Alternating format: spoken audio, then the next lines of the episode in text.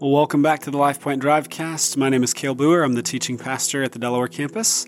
And uh, we are in Mark chapter 1 today, verses 12 and 13. Uh, I want to read that to you. It says, The Spirit immediately drove him, him being Jesus, out into the wilderness. And he was in the wilderness 40 days, being tempted by Satan. And he was with the wild animals, and the angels were ministering to him.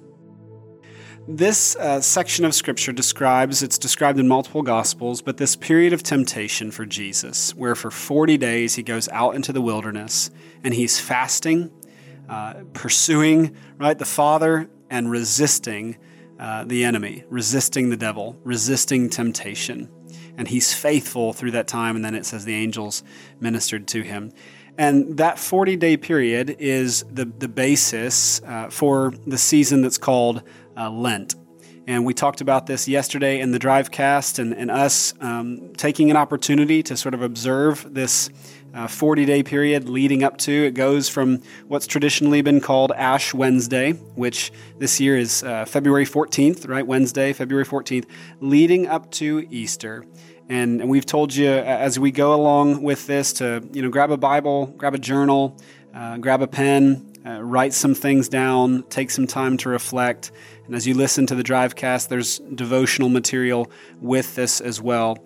Um, but we're inviting you to sort of participate in this, in the observance of, of this 40 day, this period where we um, oftentimes, what the church has done, what believers have done, is to give up something, to fast from something, to take this season to repent to the Lord to spend time, more time with Him, reflecting on, Lord, is there anything in my life uh, that's that's keeping me from a deeper relationship with you? To reposition and reprioritize our lives so that we can uh, just walk with Him more closely. And we're we're taking that time as we lead up to Easter to think about His death, His resurrection, what that means and then the fasting element of that to, to just draw us closer, to say no to something uh, worldly in a sense, that we might say yes more to what the Lord has for us.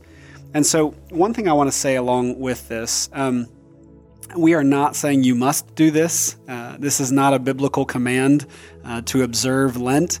Uh, it's something that the church has practiced for at least 1700 years, uh, and, and I think there is uh, value to it. But I, I will say if you uh, if you have a great regular rhythm of Bible study and prayer and devotional time, um, and and this would in some way disrupt that. I don't do that. Um, the the point is that if if you are at a place where you say, "Man, I could use that spiritual reboot right now. I could use some discipline and something to be thinking about and focusing on that can help draw me closer to the Lord," then I would invite you to try this. Join us here on the Drivecast as we as we do this together and maybe be thinking about something in particular that you could say man i'm, I'm going to give this up. And maybe maybe you fast from food for a period of time and if you've never done that you should find a more mature believer in your life who has done that um, and, and make sure you consult with uh, your doctor or medical professional to make sure you can do that.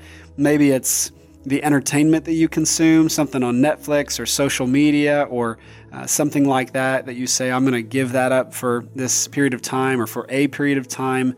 Um, maybe it's something just with your phone in general, like, man, during these 40 days, I'm going to limit the screen time to X amount of time uh, to just say no to that and replace that time with more intentional time in prayer, time in the Word time on thinking about, Lord, is there anything in my life that you want to move out so that better things can move in? Again, a time of repositioning and reprioritizing. So for today, I want I want to just pray for you, uh, and I want to again encourage you uh, to begin maybe thinking about this and what that, that that thing or those things might be that you would you would fast from uh, and invite you to join us on this 40 day journey as we ask the Lord to draw us closer to Him and reprioritize our uh, things in our hearts uh, that we might follow Him um, and love Him more. So let me pray for you. Father, uh, once again, this is something, it's not a command that we must do. Father, it's something that many of us will choose to do to observe Lent. Uh, along with brothers and sisters around the world and across history, right, for hundreds and hundreds and hundreds of years in just refocusing and reprioritizing and, and drawing closer to you as we lead up to the celebration of Easter and your death and your resurrection and all that that means for us. Lord, I pray that you would lead us through this and you would guide us. And with everybody who's participating, Father, um, that the end result of it really would be that we draw closer to you and we see more of your activity in our lives and we understand at a greater level and depth who you are, how you love us, and we'd follow you more faithfully. We love you, Jesus.